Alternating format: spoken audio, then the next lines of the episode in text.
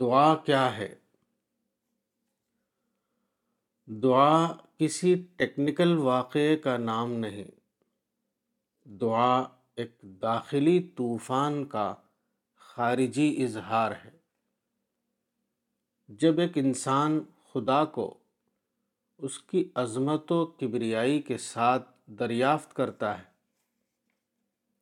جب ایسا ہوتا ہے کہ خدا کے بارے میں سوچتے ہوئے اس کو خدا کی موجودگی کا اتنا شدید احساس ہوتا ہے کہ گویا وہ خدا کے پڑوس میں پہنچ گیا ہے۔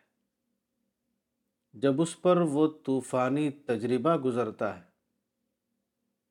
جس کو حدیث میں ذکر اللہ خالی ففاوت آئینہ ہو البخاری کتاب الرقاق کے الفاظ میں بیان کیا گیا ہے۔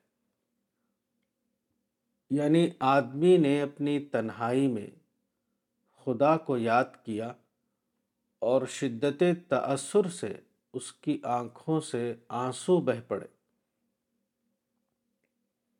اس نے دنیا امتحان کے بارے میں سوچا۔ اس نے موت اور روز حساب کا گہرا ادراک کیا۔ وہ ان ربانی کیفیات سے گزرا۔ جبکہ انسان کو جہنم کے شعلے بھڑکتے ہوئے نظر آتے ہیں اور دوسری طرف اس کو جنت کے ابدی مناظر دکھائی دینے لگتے ہیں۔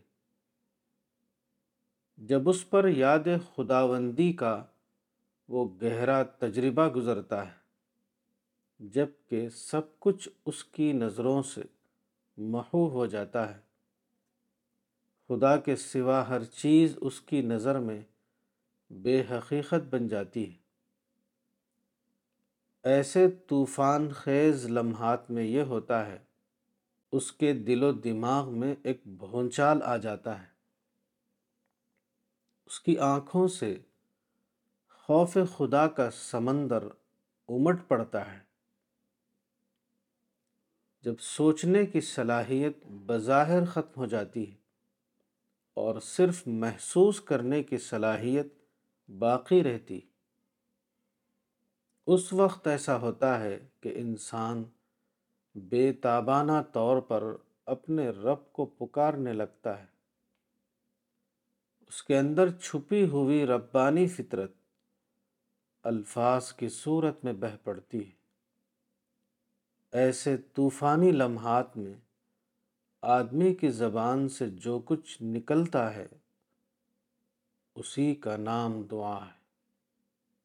یہی وہ دعا ہوتی ہے جو اس میں اعظم کی زبان میں نکلتی ہے۔